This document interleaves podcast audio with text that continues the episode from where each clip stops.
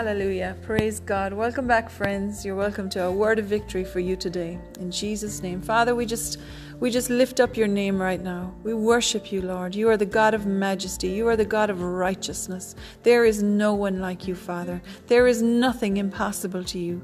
Father, we bless you today. We bless the name of Jesus. Lord Jesus, your name is the name that is above all names. And every knee shall bow and every tongue shall confess that Jesus Christ is Lord. And we declare, Lord Jesus, you are you are King of all kings and Lord of all lords. You are King King over our nation, Lord. And we praise you, Lord Jesus. We, we say in the name of Jesus, we say to you, devil, you coronavirus, you we, we decrown you you know, corona means crown, and the, the devil is trying to wear this crown right now and trying to dictate and manipulate and control the world through the fear of this virus and the threat of the spread of it. In Jesus' name, we take authority over that foul, evil, uh, demonic force that's wearing a crown because there is only one who wears the crown, and that is Jesus, the King of all kings.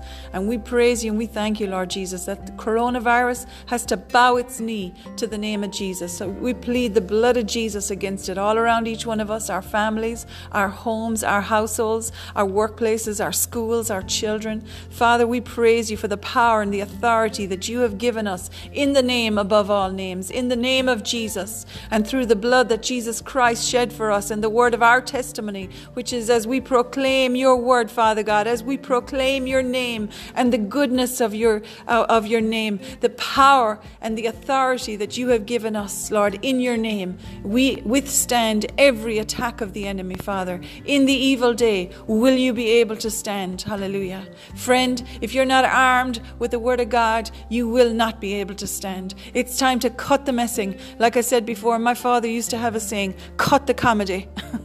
that meant, you know, there was things were getting really serious now. And, and, and that is the way we need to be. We need to get serious with God and get serious and get knowledge from His Word to arm ourselves against every attack of the enemy in Jesus' name. Hallelujah.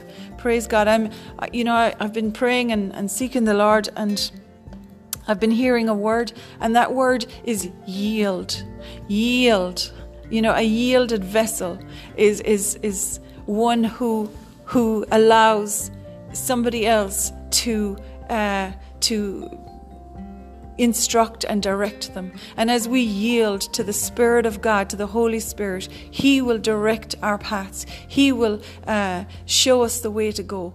And no matter what situation you're facing, maybe your job is in peril, maybe um, you know, maybe your business is is, is looking bleak um, with all these lockdowns and and the threat of this virus. But friend, I encourage you today to encourage yourself in the Lord. The world has no answers for you. Banks have no answers for you. Uh, you know, um, intelligence and philosophies have no answer for you. The only answer you're going to find is inside in the Word of God, and the only one who can find it is yourself. That's why we have a, you know, a walk with the Lord where we are yielded vessels and allow Him to speak to us, to use us for His glory. Let's go to John chapter 10 and just do a little study here. Uh, hallelujah. Lord, we thank you and we praise you today for your word, and we thank you for your precious Holy Spirit and the anointing upon your word, Lord, for deliverance, for healing, for breakthrough, Father God, for provision, for protection, Lord, for these, my brothers and my sisters in Christ, in Jesus' name. I bless them today, Father. I thank you, Lord, for turnaround in their situations, Lord. I thank you that as we study this word today, that you will bring a rhema word. Uh, you will bring your word to life to them, Lord, and bring revelation and fresh fire from heaven upon them today, in the name of Jesus. Amen. Praise God. In John chapter 10, Jesus has this interaction here, and, an encounter where he's teaching his disciples about true shepherds and ravenous wolves and, and false shepherds, you know, false um, uh, people being used by the enemy to come in and attack his sheep. And um, I love that picture of Jesus as the shepherd and as, as, God as our good shepherd. And all through the Bible, you can see that that vein um, where He really, you know, I, I believe the Lord loves being our shepherd. He loves being the one to protect us being the one to. Um, I just think of Psalm 121, you know, it says, The Lord who watches over you, he never sleeps nor slumbers. The Lord who watches over Israel neither sleeps nor slumbers. God never sleeps. He's constantly watching out for his people and his sheep, and by the way, for his land of Israel. And if that's something that you need to get right, friend, listen. The Lord is very clear in, in Genesis and right through the Bible that He will curse those who curse His land, those ones who come to try and divide up His land of Israel. Uh, are, are putting themselves uh, into the hands of the living God, and our God is a consuming fire. And you know you're uh, you're coming against God himself when you come against the Jewish people and the land of Israel and the city of Jerusalem and you need to get that right in your head because God said I will bless those who bless you and I will curse those who curse you this was he was speaking to Israel he will curse those who curse Israel. He will bless those who bless Israel, who bless the Jewish people, who pray for the peace of Jerusalem. Um, and he said, In you, in the land of Israel, and in the Jewish people, all the families of the earth will be blessed. And we need to realize that all of our blessings from God uh, have come through uh, the land of Israel and his people, the Jews. So we honor them and bless them today. And Father, we do pray for the peace of Jerusalem. We pray, Father, for your hand of protection upon your people, the Jewish people all over the world, wherever they are, Father God. We cover them, Lord. And we pray, Father, that they would uh, have uh, your hand of protection upon them and blessing and prosperity, and that they would come to know their Messiah, Jesus. We praise you and we thank you. Well, here in John chapter 10, John's Gospel, he's revealing himself as the Good Shepherd and you know he he shows that um, there are many strangers who come and try and manipulate or control the sheep, but they are not true shepherds. Let's read it together in John chapter 10 from verse 1. Most assuredly, I say to you, he who does not enter the sheepfold by the door, but climbs up some other way, the same is a thief and a robber. But he who enters by the door is the shepherd of the sheep. To him the doorkeeper opens, and the sheep hear his voice, and he calls his own sheep by name and leads them out. And when he brings his own sheep, when he brings out his own sheep, he goes before them, and the sheep follow them, follow him, for they know his voice. Yet they will by no means follow a stranger, but will flee from him, for they do not know the voice of strangers. Hallelujah. This is something here. You know, Jesus wants us, as we study His Word, what we do is we're learning all about the character and the nature of God. Jesus said, you know, to His disciples, He said, If you've seen me, you've seen the Father. And uh, because Jesus is, is the face of God, He is God come down in the flesh. And so He wants us to know what's in His heart and He wants us to be able to hear His voice clearly and respond to it and obey Him. And he went on to them and he said, Most assuredly, I say to you, I am the door of the sheep. All who ever came before me are thieves and robbers, but the sheep did not hear them. I am the door. If anyone enters by me, he will be saved and will go out and find pasture. You know, there are many people who say so many um, Things like, oh, there are many ways to God. Oh, if you pray to this person, if you pray to this one and this one, they will get you some good brownie points and get you in uh, to heaven. You know, you, you'll sort of go in the side door. It's okay though, you'll still get in. And you'll still uh, find favor with God if you pray this way through this door. Jesus said, I am the door. He said, I am the way, the truth, and the life. No one comes to the Father except through me, he said in John 14. So this needs to be um, corrected in people's heads uh, and in their hearts and their spirits that there is only one way. The Bible says there's only one mediator between God and man, and that is the man Christ Jesus, the Messiah who came to die on the cross. It was only Jesus who died on the cross, no one else did. No one else died for the world's salvation upon the cross except Jesus Christ, because he was the only one who never sinned. He was able to offer his perfect, sinless blood because he had no human father. His father is God. The blood of the child comes from the, the bloodline of the child comes from the father's line. And therefore, Jesus could not have a human father because human blood is contaminated with sin. That's why his father was God. And that's why he was able to offer his perfect life and his perfect blood for our sins so that we could uh, receive in that exchange receive his right standing with God and he took our sin that's what the cross was about and that's the gospel in a nutshell. God so loved the world.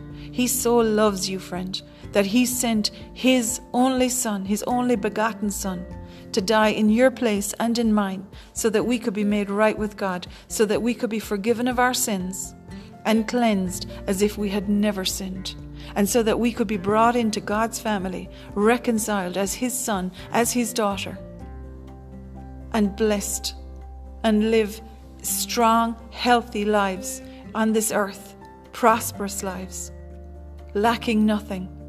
And when we die one day, we will go to be with the Lord, not die prematurely. That is not of the Lord, that's a curse. Anyway, let's go back to this. I am the door, he said in verse 9. If anyone enters by me, he will be saved and will go in and out and find pasture. The thief does not come except to steal and to kill and to destroy. I have come that they may have life and that they may have it more abundantly. I am the good shepherd. The good shepherd gives his life for the sheep.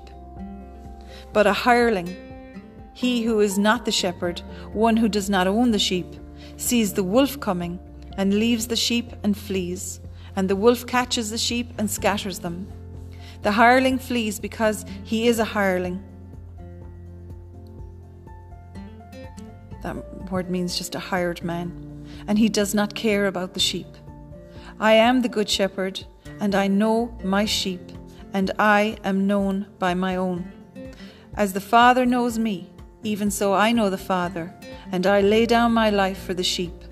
And other sheep I have which are not of this fold, them also I must bring, and they will hear my voice, and there will be one flock and one shepherd. He's talking about the, the Gentiles there, because you see, he was speaking to his brothers, the Jews, his brethren. And then he was saying, There's others that I must go and bring into the flock, and they are the Gentiles. Therefore, my Father loves me because I lay down my life that I may take it again. No one takes it from me, but I lay it down of myself.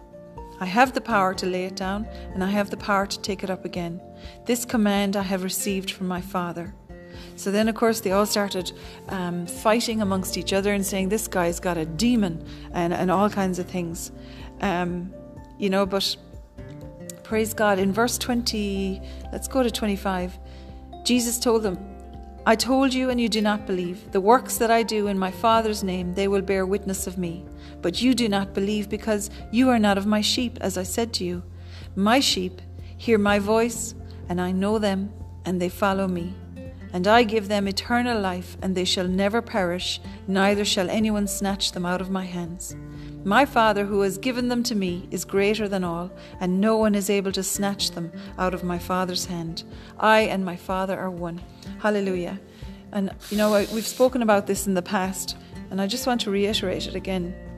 Sheep know only their master's voice. Uh, sorry, sheep respond only to their master's voice. I had a great chat with um, a person who has uh, sheep, and uh, this was all explained to me very well. You know that uh, two shepherds can go into a field of sheep, and one shepherd owning the flock, let's say, and the other a different shepherd who owns different sheep. And those two shepherds can say exactly the same instruction or the same thing to that flock of sheep. And those sheep will not lift their heads when the other shepherd speaks. They will only respond to the voice of their own shepherd. Isn't that amazing? And you know, that uh, person with the sheep told me that they know everything about their sheep. They know who their parents were. They know who their offspring. They could pick out their lambs there. They know all about their health record. Um, you know things they've been through. They they constantly check them and, and look after them and nurture them. And this is what Jesus was re- referring to himself here as the good shepherd, the one who tends and cares for, and ministers to, and protects and provides for his sheep. And if we just pop over to Psalm 23, David had such a revelation of this because David himself was, of course, a shepherd boy. And uh, that's where we first meet David in the Bible, is that he's out minding his father's sheep. And, you know, when he goes to face Goliath, um, he, the king at the time, King Saul, tried to put um, the king's armor on David when, when David um, volunteered to go out and uh, meet the giant Goliath on the battlefield and kill him, uh, you know, they all started laughing in the army because this was just a young boy and he was just a shepherd boy. And then they said, okay, look, you know, he's the only one who's volunteered, so let's send him. Uh, this is going to be terrible. You know, they were thinking in their in their own minds, this is going to be carnage. And so the king said, look, put my armor on you. And he he tried to fit the armor on David's um, body, but David was only a teenage boy. He was about 17 I think some Bible historians say. And this armor was way too big and way too heavy for him. And he said, I, I can't wear that. I'll just go with what I know. And all he took with him was his slingshot. You know, was David some kind of a Dennis the Menace? I think he might have been. and um, he took his slingshot and he picked up five smooth stones out of the brook. You can read about it in 1 Samuel um, chapter 17. And I think it's one of the greatest uh, testimonies of God's hand of victory uh, using uh, a human being that there is in the Bible, to be honest. But anyway, um, okay, let's turn over there for a minute. It's it's First Samuel 17. Keep your finger in Psalm 23, and we'll come back to it because this is. I just want to lay a foundation of where David was coming from. So, um, in First Samuel 17, this giant Goliath would come out every morning and every evening and shout insults across at the Israelite army and say, you know, you send out one of your men to fight me. Um, this guy was over nine feet tall. He was a, a, really was a giant, and he was a man of war, and he wanted um, to I suppose he used psychological warfare on the Israelite army by saying, You just send out one man to fight me. And if he kills me, we will serve you. But if I kill him, you will all serve us. And of course, nobody in the Israelite army wanted to go and volunteer because in the natural, there was no way they could beat this giant. And you know, for many people today, we're in a situation where this giant of this virus has got people terrified. And praise God, uh, you know, they, they see no way out. They're totally overwhelmed, and their minds and their hearts are, are, are being taken over by the fear and the dread and the torment related to the coronavirus. And, uh, you know, the Bible is a manual for life. There's something in here for every person, for every day of every life, and for every situation that you could ever face. And here the Israelites were facing this army that they had no way of conquering.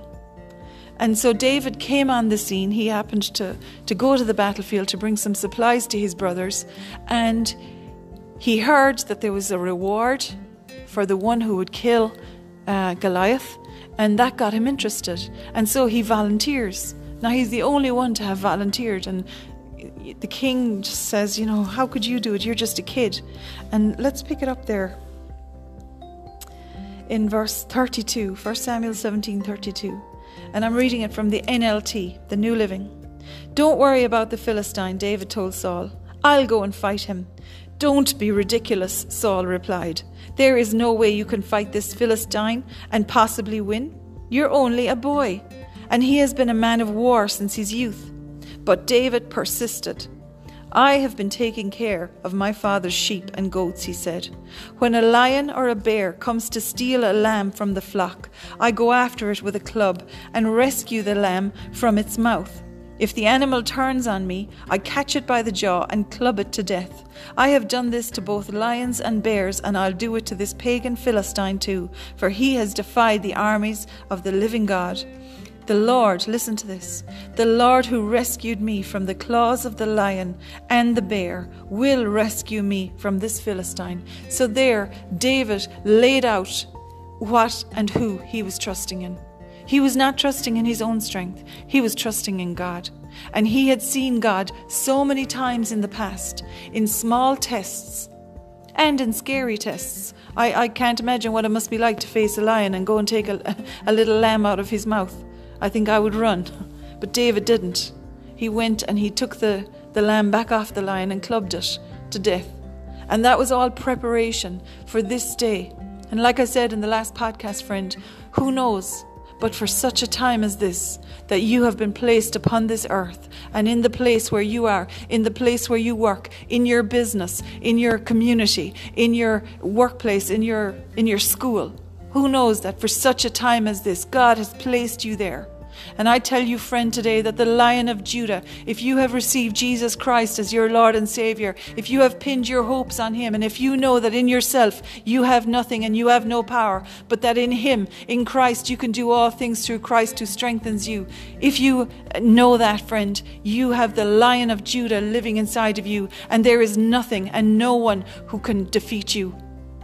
And this is not mind over matter or positive thinking. This is knowing that in ourselves we are weak, but in Him we are strong. Hallelujah. This is what David was doing. Saul finally consented. All right, go ahead, he said, and may the Lord be with you. In verse 38. Then Saul gave David his own armor, a bronze helmet, a coat of mail. David put it on, strapped the sword over it, and took a step or two to see what it was like, for he had never worn such things before. I can't go in these, he protested to Saul. I am not used to them. So David took them off again, and he picked up five smooth stones from a stream and put them in his shepherd bag. Then, armed with only his shepherd's staff and sling, he started across the valley to the Philistine. Goliath walked out toward David with his shield bearer ahead of him sneering in contempt at this ruddy faced boy. Am I a dog, he roared at David, that you come at me with a stick? And he cursed David by the names of his gods. Come over here and I'll give your flesh to the birds and the wild animals, Goliath yelled. And you know, for many people, this virus or financial breakdown or whatever economic collapse is screaming at people. You're never going to make it. This is going to get you. It's going to get all your family. It's going to take your business. It's going to leave you destitute. You'll never go anywhere again. Nothing will ever be the same again. It's screaming at people. And it's time for the body of Christ, the people who are believing in Jesus Christ, to stand up and say, Back off, devil. Point your finger in the, in the, in the enemy's eye and take your authority over him and dominion because you've been given authority in the name of Jesus. And this is what David did. He didn't bow down under this guy uh, cursing him. Instead, he roared back at him. You come to me with a sword, a spear, and a javelin, but I come to you in the name of the Lord of heaven's armies, the God of the armies of Israel, whom you have defied. Today, and then he prophesied at the giant. He prophesied his future to him. Today, the Lord will conquer you the Lord will conquer you, not me, not himself. The Lord will conquer you, and I will kill you and cut off your head. And then I will give the dead bodies of your men to the birds and the wild animals, and the whole world will know that there is a God in Israel. You know, Goliath had tr- threatened and intimidated and tried to bully David with his cursing and his swearing and his telling him that he was going to feed him to the birds and the animals. And David turned it around and basically said, It's the Lord who's fighting for me, and He is the one who will defeat you for me. He will give me victory over you, and then I'll kill you, and then I will give all of the bodies of your men to the birds of the air and the and the animals. So he turned the whole thing back on the enemy, and this is what the church needs to do. Stop going around saying, Oh my God, what's going to happen next? I can't take any more. That's how the unbelievers react. And everyone will know the world will know that there is a God in Israel. And everyone assembled here will know that the Lord rescues his people, but not with sword and spear. This is the Lord's battle, and he will give you to us.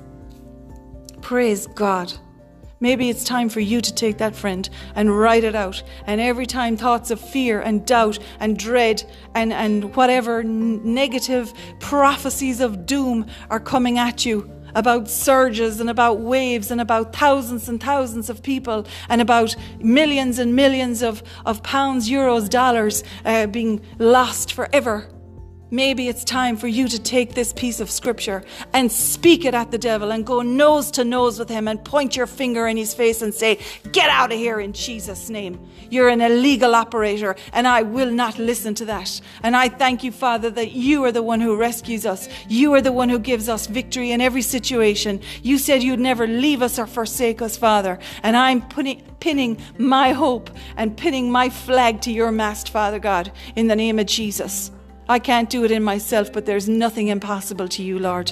And I thank you, Father, that you have given us all things. You've given us dominion over Satan, over his snakes and his scorpions. You've given us the authority in the name of Jesus. You've given us the blood of Jesus. You gave us your Son. He already defeated Satan at the cross of Calvary. He disarmed Satan. He made a public spectacle of him, and he wiped out the handwriting that was against me, that he could bring as accusations before the throne of heaven against me because of his blood being shed for me. I am washed and cleansed, and I am your child. And I thank you, Father. You're my shepherd. You're the one who provides for me and protects me. You're the one who brings deliverance and victory to me in Jesus' name. That's what you need to do, friend. That's what David did. And then Goliath moved closer to attack in verse 48. And David quickly ran to meet him. David didn't, you know, kind of stall on and wait to see what he'd do. He ran at him. Reaching into his shepherd's bag and taking out a stone, he hurled it with his sling and hit the Philistine in the forehead. He hit him right between the eyes. The stone sank in, and Goliath stumbled and fell face down on the ground. So David triumphed over the Philistine with only a sling and a stone, for he had no sword. Then David ran over and pulled Goliath's sword from its sheath, and David used it to kill him and cut off his head, just as he had prophesied. That's what he had. And this ties in so much with the fruit of our own lips. Death and life are in the power of our tongues, and they who love it will eat the fruit of it. Listen, we need to make sure our words are lining up with the, God, with the scripture, with the word of God, with his promises. And the only way of doing that is by studying his word and learning it for yourself. Is there, uh, you know, anything else you can do? There's no other quick way around it. There's no fast pass. You need to take the word of God and study it, meditate on it and use it then. Proclaim it out of your mouth. Hallelujah. So that's how David um, got great success that day, and it changed his whole destiny. He had already been anointed as the, you know, by Samuel, if you read back in 1 Samuel chapter 16 and the anointing of God was upon that boy's life. And God had trained him out in the wilderness. He had trained him in the small things so that when the day of the big thing came, David was able to stand, was able to overcome and conquer and get great success. And that is the same for you. It's in the small things, it's in the acts of obedience, it's in the trials that you grow from. And that's where you learn your uh, you know, you learn all about God's character, about His nature, and about His power that no foe can withstand. Hallelujah. There's many people who are you know, uh, in situations where they want to dictate uh, their own lives. I, am in charge of my life. I'll do what I want when I want. And, you know, they have disregarded the laws of God. They have disregarded God and, and figure he, he doesn't even exist. And, and, you know, he means nothing to me. And how wrong they are. Because one day when they close their eyes, they will meet him as judge if they don't know him here on this earth as Savior. In Proverbs 19, verse 21, it says, There are many plans in a man's heart. Many are the plans in a man's heart. Nevertheless, It's the Lord's counsel that will stand, it's the Lord's plans that will stand. We need to learn to know God, to know His Word, and then to obey His Word. And how we obey His Word is we yield to His Spirit. Yield to the Holy Spirit.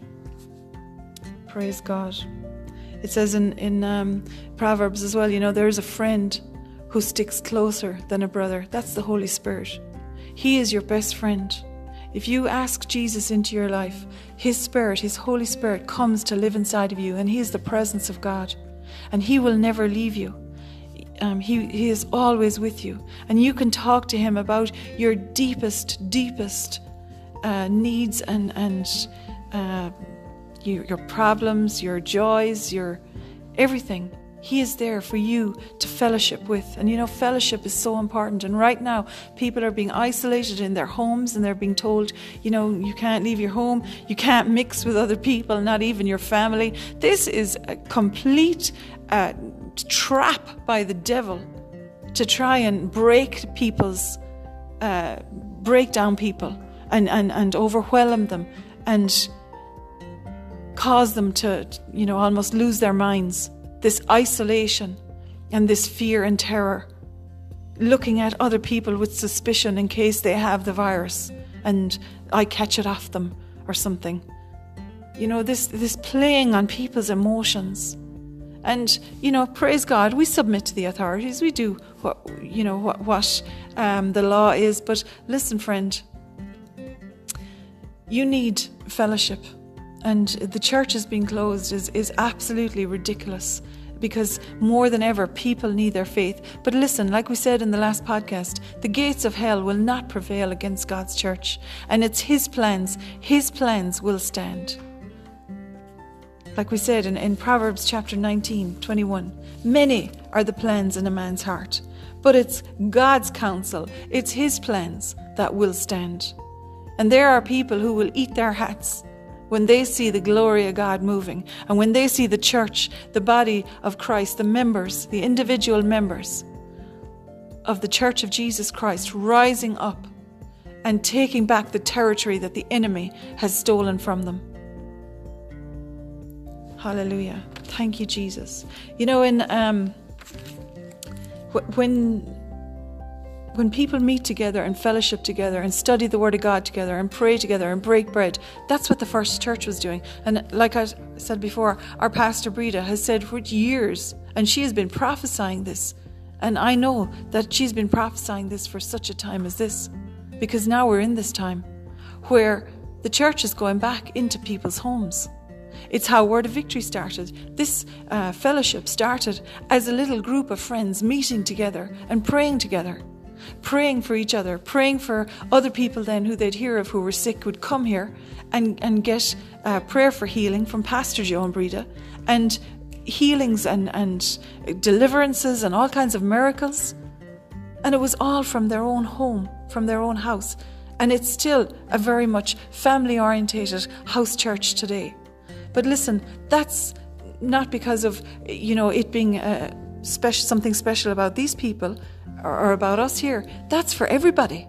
That's the church that Jesus left on the earth. The disciples went from house to house, meeting each, in each other's homes, breaking bread, praying, studying the scriptures, and the result of that was that everywhere they went, there were healing signs, and miracles. Demons were cast out, uh, people were healed and delivered and set free, and the church grew because of that but it was based on the foundation of Jesus Christ upon the cross and what he did for us. Hallelujah. You need support. So if there's, you know, somebody who you can phone and you can talk together on the on a, a video call or on a phone call and break bread together and pray together if you can't meet together in your homes, you need fellowship. Jesus said, you know, in, in Timothy, is it Timothy or Hebrews? Do not forsake Hebrews the joining together of yourselves, as some have done, but even more as you see the day approaching. Even more as you see the day of the Lord approaching, we need to be praying together. We need to be, uh, you know, supporting and encouraging each other, because there are days, everyone has bad days. Everyone has days where the enemy, you know, pushes those trigger buttons to try and wear people down. Praise God. There is a friend who sticks closer than a brother. His name is the Holy Spirit. And allow Him to minister to you. Allow Him to strengthen your heart. He will strengthen you from the inside. You see, friend, many people try and go to the gym, and, and I've been hearing this the last few days, and it's been trending and everything on Twitter. You know, that people are more upset about gyms being closed than they are about the church. And that's the truth, because the gym, uh, the shopping malls, the, the bars and the restaurants are their church because they have never seen the goodness of God being released from the church in many areas and many communities. The church is silent and dead. And that is not right. It's time for the church, the individual members, to rise up in the places they're in, in their homes, in their marketplaces, in their jobs, in their businesses, and reach out to the one next to you how many people go into work every day and, and have never in their life, uh, you know, spoken to anybody or lifted them up or encouraged them and said, "I'm a Christian. You know, uh, um, can I pray with you?" Hearing people's problems, hearing the things they're going through, and never displaying or demonstrating the kingdom of God by praying for that person, or, or perhaps if it's some kind of lack or poverty, by giving them something. It takes finances to preach the gospel. And many Christians have been very slow to do that. To, you know, it's all about me. There's a, there's a, a religious spirit and, and a spirit of poverty attached to it that, you know, tells people, I need this for me. And all, all I need is, is just enough for me to get by. What a load of. Oh. Do you know that there's a world starving out there? They're not only starving for the Word of God, but they're starving physically to death.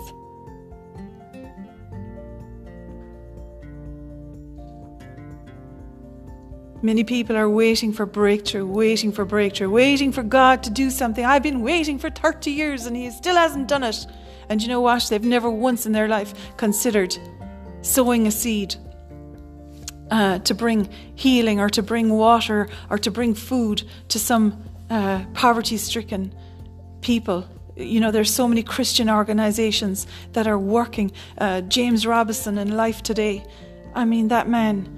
Uh, and, and his ministry. He's brought water wells all over Africa and different nations where, where there's absolute poverty, where children are not allowed to go to school because they have to walk four, seven, eight miles every day in order to get canisters of water for their family, so they can't go to school and he has dug water wells, not just him, but many Christian organizations. Operation Blessing, CNN, or sorry, not CNN, Operation Blessing from uh, CBN, and uh, 700 Club, and who else? Uh, praise God, all the ones who are uh, dealing with sex trafficking, trying to deliver children, uh, children who are living on the streets, who are orphans.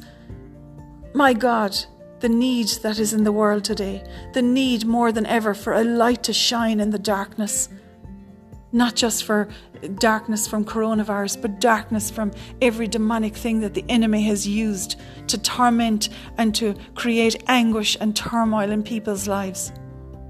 You know, in Isaiah 58, it says that when uh, the believers start to do that and stop pointing the finger Stop judging and criticizing each other and others and unbelievers, and instead start giving and start looking after the poor, the widows, the orphans, the oppressed, and start bringing them the good news. Then your light will break forth. Then your healing will quickly appear. Hallelujah. And so it's as we join together in agreement with each other. You know, the church, the fivefold ministry is to equip the individual members of the body of Christ to go out and bring the gospel in their places, in their communities, in their homes, in their towns, in their uh, workplaces. That's what the gospel, that's what the church uh, joining together and, and hearing God's word is for. It's not, uh, you know, a nice, like, kind of an hour spent there listening to some nice preacher and, and have your ears tickled. It's for you to go and do something with it the works of service you are being trained up for for such a time as this to go out and accomplish the things which God has preordained for you to do, even before the foundation of the world. He, uh, you know, you're His masterpiece. And He has a masterpiece uh, um, plan for you and for your life and for your family. And as the members of the body of Christ step out in faith, even in darkness, God will bring the light. He will bring the power. That's what David did. He stepped out in faith and he ran at that giant. He had no strength or power in himself, but he trusted God, and God showed up and showed off and caused that stone. Imagine that. That's how good he was um, at, at a slingshot. That stone hit exactly between the giant's eyes and knocked him out. And David took out his own sword and killed him with it. And that's what's going to happen when the body of Christ realizes who we are and the power and the authority that we carry is that every plan that the devil has used against people, against families, against nations will blow up in his own face. You, as a, an equipped bought blood, washed with the blood, filled with the Spirit of God, believer in Jesus Christ. You are armed and equipped with His Word, and you are a danger to the kingdom of darkness. And the demons know that. And that is why they have been, uh, the enemy has been working overtime to steal, to kill, and to destroy you and your family. He has uh, done everything he can to bring oppression or depression or whatever, abuse, uh, whatever it is, maybe poverty, lack, breakdowns, mental health issues. He has done everything he can to torment and, and create anguish in your life so that you would be disabled from doing the things that God has created for you to do. Okay, let's look at two more scriptures going to look at Jeremiah chapter 29, first of all. Hallelujah. Jeremiah 29. And I know you know this. I can hear you say, I know that. I know you know it, but let's look at it again. Jeremiah 29 and verse 11. Read it with me. For I know the thoughts that I think toward you, says the Lord thoughts of peace and not of evil, to give you a future and a hope. Then you will call upon me and go and pray to me, and I will listen to you. And you will seek me and find me when you search for me with all your heart.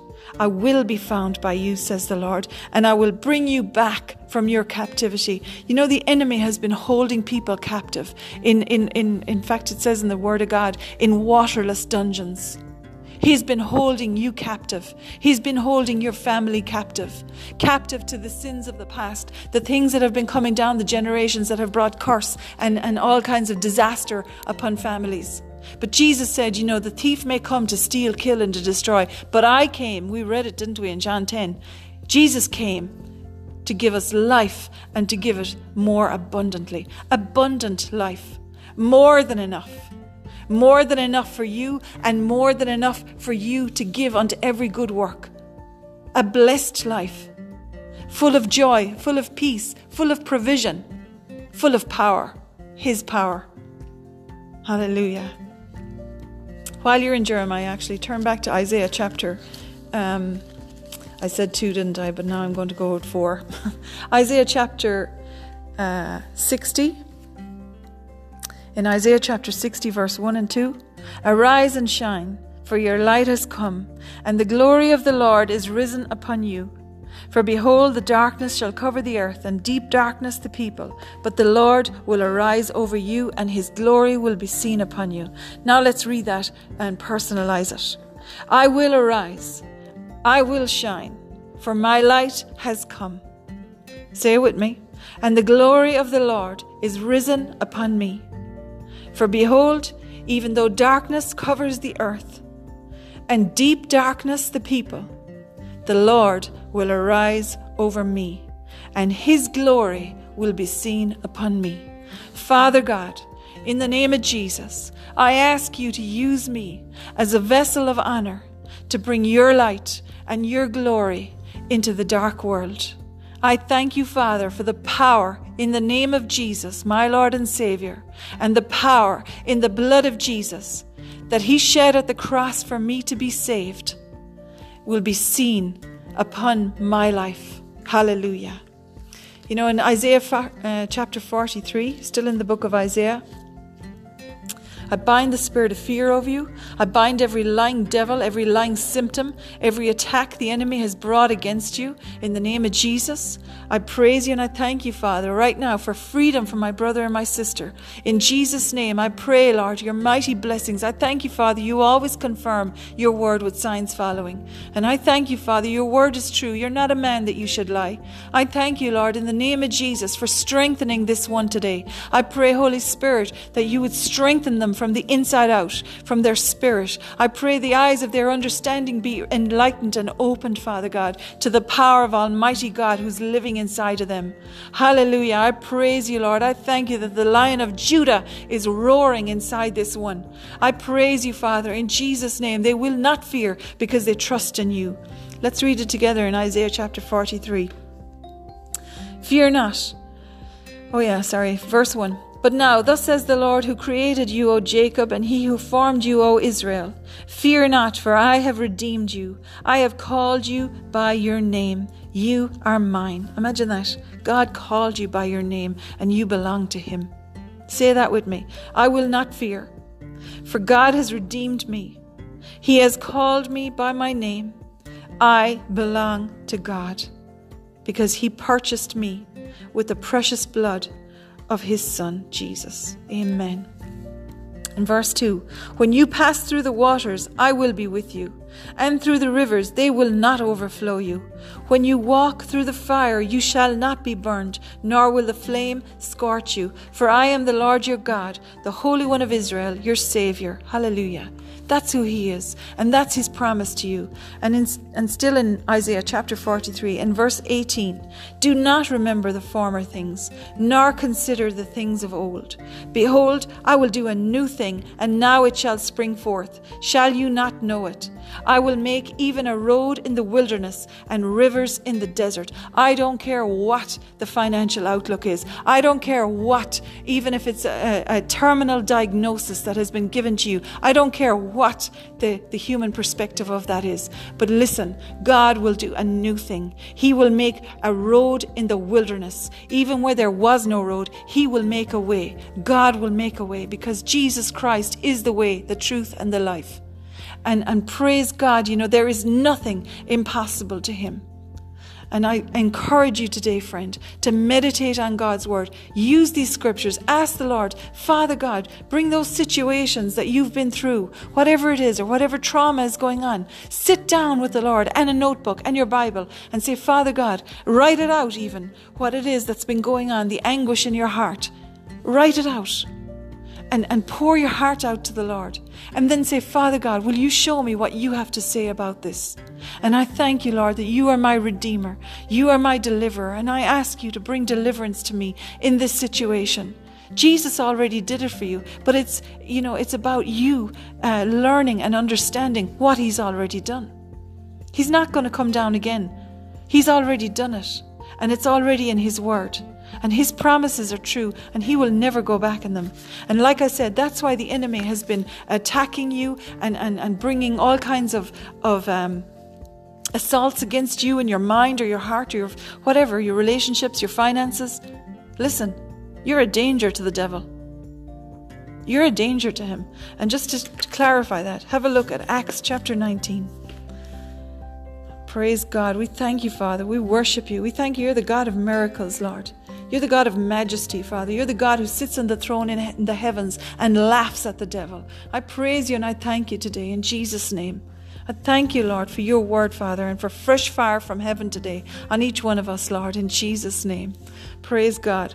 In Acts chapter 19, verse 11, now God worked unusual miracles by the hand of Paul the hands of Paul, so that even handkerchiefs or aprons were brought from his body to the sick, and the disease left them, and the evil spirits went out of them. So it was a gift of miracles that was upon Paul. And, you know, even if people brought something as a point of contact and Paul prayed for that person and, and they went home and laid that piece of handkerchief or whatever upon that person, they were instantly healed. This is a dangerous thing because many people, uh, you know, nowadays it has become perverted and it has become a point of contact of, of sale and, and, and worshipping the creature instead of the creator. And, uh, you know, you have to be careful of that, of things like where people say this is a relic of, of this person's body or something like that. You know, that's idolatry and it's, it's actually, um, it is not of the Lord.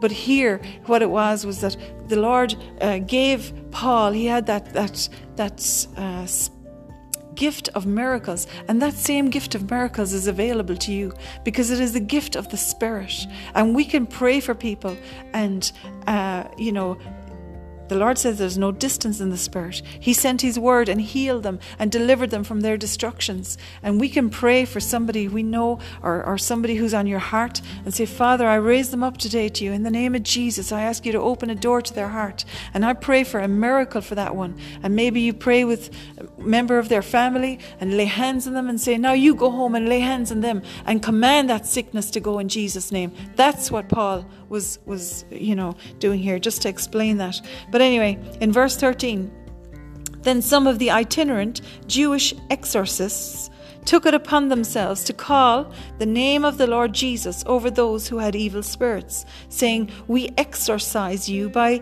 the Jesus whom Paul preaches. Also, there were seven sons of Sceva, a Jewish chief priest, who did so. And the evil spirit answered and said, Jesus I know, and Paul I know, but who are you? Then the man in whom the evil spirit was leaped upon them, overpowered them, and prevailed against them, so that they fled out of that house naked and wounded. This became known to all the Jews and Greeks living in Ephesus, and fear fell on them all, and the name of the Lord Jesus was magnified. And many who had believed came confessing and telling their deeds. Also, many of those who had practiced magic brought their books together and burned them in the sight of all.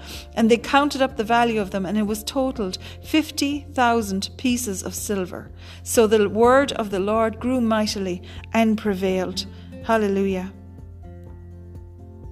This is interesting, and this is what I'm talking about. The devil has tried everything he can to bring uh, powerlessness and weakness to the church by keeping them ignorant of the power of God. And these uh, men were not believers. And so they went and they tried to, you know, um, cast out a demon out of somebody who was tormented by a demon in the name of Jesus, but they had not received Jesus as their Lord and Savior. They did not believe in him. So they said, This Jesus whom Paul preaches, we, we cast you out, we exorcise you, uh, you know, just to see what happens. And, and these were seven. Seven sons of Sceva went to do this to one man who had, uh, you know, was was uh, oppressed by a devil, and that one man turned around and beat all of these guys up, uh, uh, so much so that they ran naked and, and bruised out of that building. And, and this caused mighty awe. That they, you see, these were known as sort of um, high priests who, who could, you know, had power. But when it came to it, they had no power. Because there is no power other than the power in the name of Jesus. It is the resurrection power of the Holy Spirit who lives inside of a believer who has received Jesus and asked Him to come into their lives as Lord and Savior and have uh, repented for their sins and put their trust in Him and obey His word. The power that's available to those, to us who believe, is, uh, you know, it cannot be measured. It is dunamis, resurrection power. And for anyone who, who dabbles, you know, in, in the, the magic and, and, and the occult and, and the magic arts, the dark arts, you are dabbling with danger because you're dabbling on the devil's, on the devil's plate. And you need to renounce that and repent of it.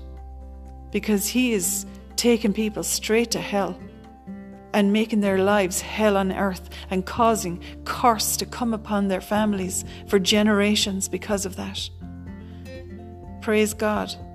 But when they when they realized this, many of them who had been dabbling in that brought all their magic books and they counted up to fifty thousand pieces of silver. I heard one time uh, a figure being mentioned of almost that would equate today to something like twenty million dollars. They burned in a fire because they repented for what they had been involved with, because they saw that they had no power, but the power in the name of Jesus. Hallelujah allows us finally, let's go and look at it in Mark chapter 16. We finish with this. Thank you, Father. This went on longer than I had expected, but anyway, praise God. I hope you're prioritizing, you know, the Lord because plenty of people are prioritizing the news and they're watching it 17 or 45 times a day and it's the same thing over and over again and it's draining them of energy, of strength, of faith and of hope. But the word of God, you know, any minute you give to the Word of God, He will fill you with strength and with power and with hope and with deliverance in Jesus' name. Praise God. So I don't apologize. I don't apologize for the gospel. And I don't apologize for the time it takes because, you know, many people, there are many Christians who have no clue at all of the Word of God. They're going in and out of churches every week and I don't know what they're learning. Are their ears even open? You know, praise God, all over this world because when you read what's online and the, and the things that come out of their mouths and off their, it's crazy, crazy. Hallelujah. In Mark chapter 16, Jesus came. Oh, yeah, we read this, didn't we, the last day? Hallelujah. Later, he rebuked, this is in verse 14, Mark 16 14. Later he appeared to the eleven as they sat at the table, and he rebuked their unbelief and their hardness of heart, because they did not believe those who had seen him after he had risen. And he said to them, Go into all the world and preach the gospel to every creature. He who believes and is baptized will be saved, but he who does not believe will be condemned. And these signs will follow those who believe. In my name they will cast out demons, they will speak with new tongues, they will take up serpents, and if they drink anything deadly, it will by no means hurt them. They will lay their hands on the sick, and they will recover. So then, after the Lord had spoken to them, he was received up into heaven and sat down at the right hand of God. And they went out and preached everywhere, the Lord working with them and confirming the word with the accompanying signs in Jesus' name. And Father, I praise you today. You know, if you want to press the pause button there for a minute and, and get a piece of bread and a, a, a small drink of juice or something, and we'll break bread together, friend. Hallelujah. We thank you, Father. We thank you today. We thank you for this time of fellowship together. I thank you, Lord, there is no one isolated or alone because, Father God, if they are a believer in Jesus Christ, you are right there with them. Uh, you know, one of the words or the names of God is Jehovah Shammah or Yahweh Shammah, and it means the Lord is there. He is there with you. That's what he promised to never leave you, never forsake you.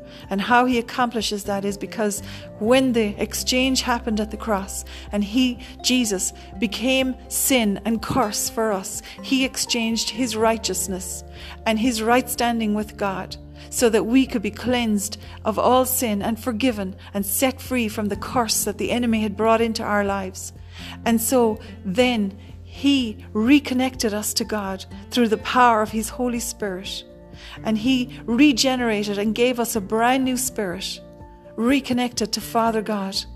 And that's how we can talk to Him. That's how we can hear His voice. That's how we can read a scripture, you know, having received Jesus um, as Lord and Savior. And suddenly that scripture seems to jump off the page to you and become alive to you. That's because your spirit is now alive to God and you are joined to Him, uh, adopted into His family, and you can run into His arms. He is your Abba, your daddy. You may not have had a daddy on this earth. You may, maybe your dad has gone to be with the Lord. Maybe your dad was never around. Maybe he abandoned you. I don't know what the circumstances are, but I'm telling you, you have a daddy, a papa, Abba in heaven, who loves you and who, whose arms are, are out towards you, waiting for you to run into his arms and snuggle in on his lap and be loved and cared for and protected as his sheep. He is your shepherd. And just finally, in Psalm 23, you know, that's what David, That's what David was writing about from here when he wrote this psalm. And I, it, it grieves me that this is a psalm that's seen as a kind of a funeral psalm. This is not a psalm for funerals and death. This is a psalm of life and of joy. Hallelujah. Psalm 23 The Lord is my shepherd. I shall not want. I will never be in need. He makes me to lie down in green pastures. You know, the shepherd brings his sheep to the best grass, to the places, you know, where the best grass is. And when the sheep have finished eating all the grass in one place, he will lift the fences and bring them to another pasture and fence them in there. The shepherd will bring them to the best food and, and nourish them. And that's what God does for us. He leads me beside the still waters, beside the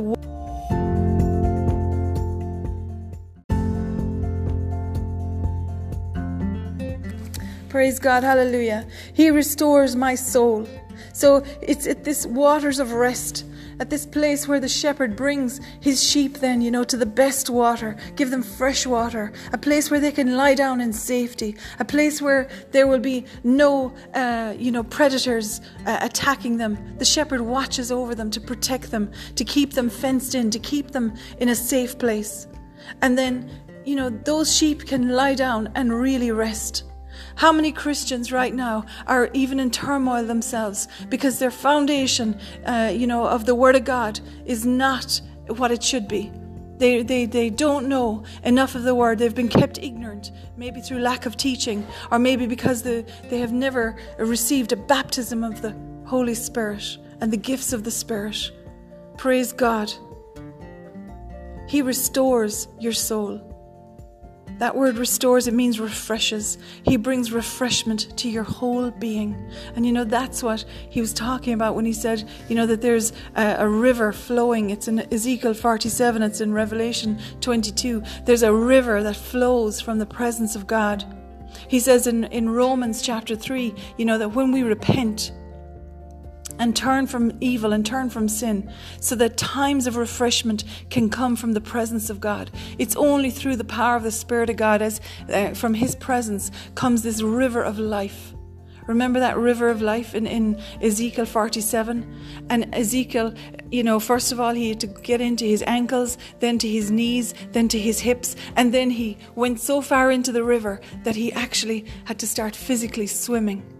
And, and that's what God wants you to do. There's that taking the weight off of you and allowing you to flow with His current, to, to be, uh, you know, carried by the presence of God and carried by His uh, river of life that's flowing through you.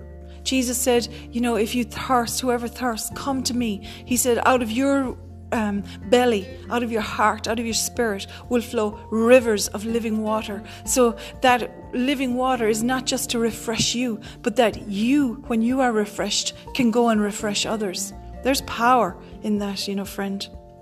He leads you in the paths of righteousness for his name's sake. Yea, though you walk through the valley of the shadow of death, even though you're going through deep darkness, listen, you need fear no evil, for he God is with you. His rod, that's his authority, and his staff, they comfort you. He prepares a table before you in the presence of your enemies. Protection, preservation. He anoints your head with oil. The oil there is representative of the Spirit of God, the Holy Spirit. He anoints you with the Holy Spirit and with power. Remember that? That's what happened to Jesus in Acts chapter 10. That's what Paul was, was writing about there. How God anointed Jesus of Nazareth with the Holy Spirit and with power, who went about doing good and healing all who were oppressed of the devil, for God was with him. You are Jesus' representative today because you are part of the body of Christ. And that's what he wants to do through you in your workplace, in your occupation, in your career, in your family, to your children, in your, you know, in your community. God wants to use you to bring refreshment, to bring uh, the love of God, to bring peace, to bring the knowledge of the gospel of Jesus Christ wherever you go. He wants you to be a light. And the devil has been doing his utmost to quench your light so and to paralyze you and cripple you with problems, with uh, you know turmoil, with whatever the issue has been, sickness, poverty, abuse, lack of, of, of relationship, whatever it is that He's been trying to cripple you with. And all the time, God has been waiting for you to come to the knowledge of Him and to lay down and be refreshed in His arms and allow Him to be your shepherd as you yield, yield your life. And here's the crux of the problem many people don't want to yield authority and, and, and ownership of their life. You see, people talk about Jesus as my Saviour, but is He Lord? Is He Lord? Is He owner, master of your life? Because if He is, then you need to, uh, you know, live your life led by His Spirit, obeying His word, and carrying out His His purposes on this earth, and not your own. My cup runs over. There's abundance there. Jesus said, that's why He said, I have come that you may have life and have it to the full, abundant life. Surely goodness and mercy shall follow you all the days of your life, and you will dwell in the house of the Lord forever. That's eternal security. Eternal security because of the covenant of the blood that Jesus Christ wrote in his blood so that we could be saved and healed and delivered and set free. And as we break bread today, friend, that's what we're doing. He said, Do this in remembrance of me. As often as you eat this bread, a piece of bread he took, he broke it, he blessed it, he gave thanks for it, and then he gave a bit to each one of his disciples. And he said, You do this in remembrance of me. You take a piece of bread, a bit of cracker, whatever it is. You break it and you share it you know if you've if you've got um, that's what they were doing in, in the first church. They were going around from house to house breaking bread and fellowshipping with each other reading the scriptures praying and praising the lord. And the lord added to their number daily. And the lord created uh, and, and did mighty miracles through that church at that time. And he wants to do that today friend. And maybe just maybe that's why people are being driven back into their homes. Maybe just maybe that the lord will use this to turn this whole thing around, that people will come to fellowship with each other and with God. Because at the end of the day, if you don't have the Word of God inside of yourself, uh, you have nothing. It doesn't matter how much money, and you know, there are people all over the world today, and they have so much money they don't know what to do with it, and yet they're not happy. They have no peace. As we take this bread today, we break it. And Lord Jesus, we thank you for it. And we thank you for the fellowship with each other. And we thank you for the power that this bread, this piece of cracker, this biscuit, or whatever it is that, that, it represents, it represents your body that was broken so that our bodies could be healed. It represents your mind that was tormented and in anguish so that we could have peace in our minds. It represents your life where you gave everything you had. Jesus was not poor, you know. It says he became poor uh, so that we could be rich. He was not poor. The soldiers fought over the garment that he was wearing because it was woven from one piece of cloth. It was a very expensive garment he was wearing. Jesus was not poor. He had plenty of money and provision. His provision came from God. So, you know, uh, you need to get right with that in your mind. God wants you to be provided for, He wants you to be wealthy, but, you know, not for the wealth to have you. Many people quote that scripture oh, money is the root of all evil. No, it is not. It is the love of money that's the root of all evil. Money is a tool, and money is needed in order to uh, be able to eat and be able to pay for housing and cars and clothing and food and, you know, money's a tool. And don't be a, a, tool to it. Let money be a tool in your hand to do good and to minister to others. So Jesus became poor that we would be rich. And Lord Jesus, we praise you today. We remember what you did that by your stripes we are healed. And we eat this bread together. We proclaim your name, Jesus, and we proclaim your death and resurrection until you come back again. Amen. You can take the bread. And we take the cup, a little drink of juice or water, whatever you have. Father, we come to you today and we thank you, Father, in Jesus' name for this covenant the new covenant that you wrote in the blood of your Son Jesus. His blood now sits on the mercy seat in front of your throne. And because of His blood, we can come before you as your children, reconciled to you in total righteousness, forgiven of our sins. Father, we ask forgiveness for every sin in our lives, Lord. We ask you to forgive us and cleanse us in the name of Jesus. We ask you to forgive us for all the times when we have messed up in Jesus' name. And we thank you today. We receive your washing and cleansing by the blood of Jesus. And this drink, this, this um, taking this cup, reminds us that Jesus' blood was shed so that we could be cleansed and forgiven.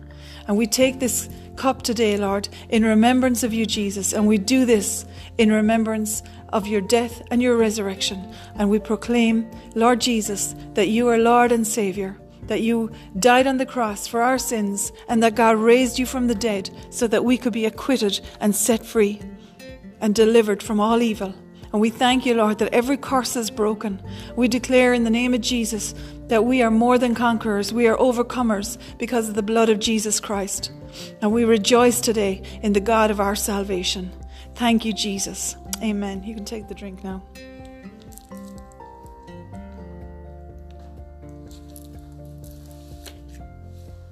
Praise God. Lord, we praise you and we thank you. We thank you, Father God, that no matter how dark things are and how dark things seem, Lord Jesus, we pray that you would shine your glory light into our hearts, into our lives, into our uh, jobs and businesses, Father, that you would give people witty inventions witty ideas. Father, that you would uh, cr- give creative miracles to people. Father, I release today in the name of Jesus miracles of salvation, miracles of healing, miracles of provision, because, Lord, you are our good shepherd, and we honor you and praise you today in Jesus' name. Amen. Hallelujah. God bless you, friend.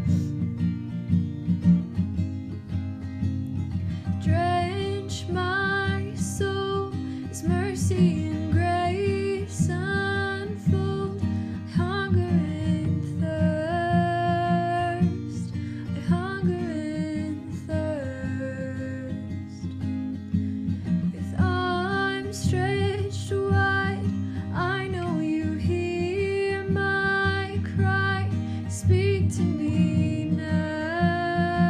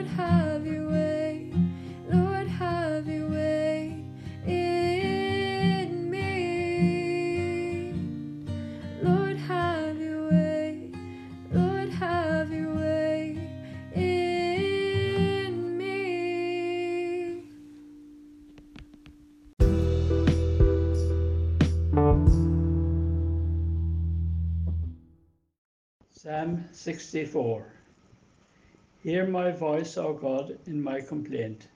Guard my life from dread of the enemy.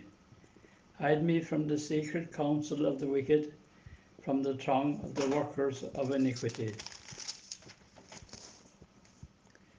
They sharpen their tongue like a sword and bend their bows to shoot their arrows, bitter words, that they may shoot in secret at the blameless Suddenly they shoot at him and do not fear. They harden themselves in an evil manner. They talk privately of laying snares. They say, Who will see them? They devise injustice, saying, We have perfected a secret plot, but the inward thought of man and the heart are deep. But God would suddenly show them, shoot them with an arrow. They will be wounded. They will bring ruin on themselves by their own tongues. All who see them will flee away. All people will fear and declare the work of God. They will wisely consider his deeds. The righteous will be led in the Lord and seek refuge in him and all the upright in heart with glory. Amen. The Aaronic blessing. The Lord bless you and keep you. The Lord make his face to shine upon you and be gracious unto you.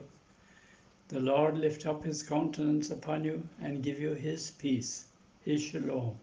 In Jesus' name, amen.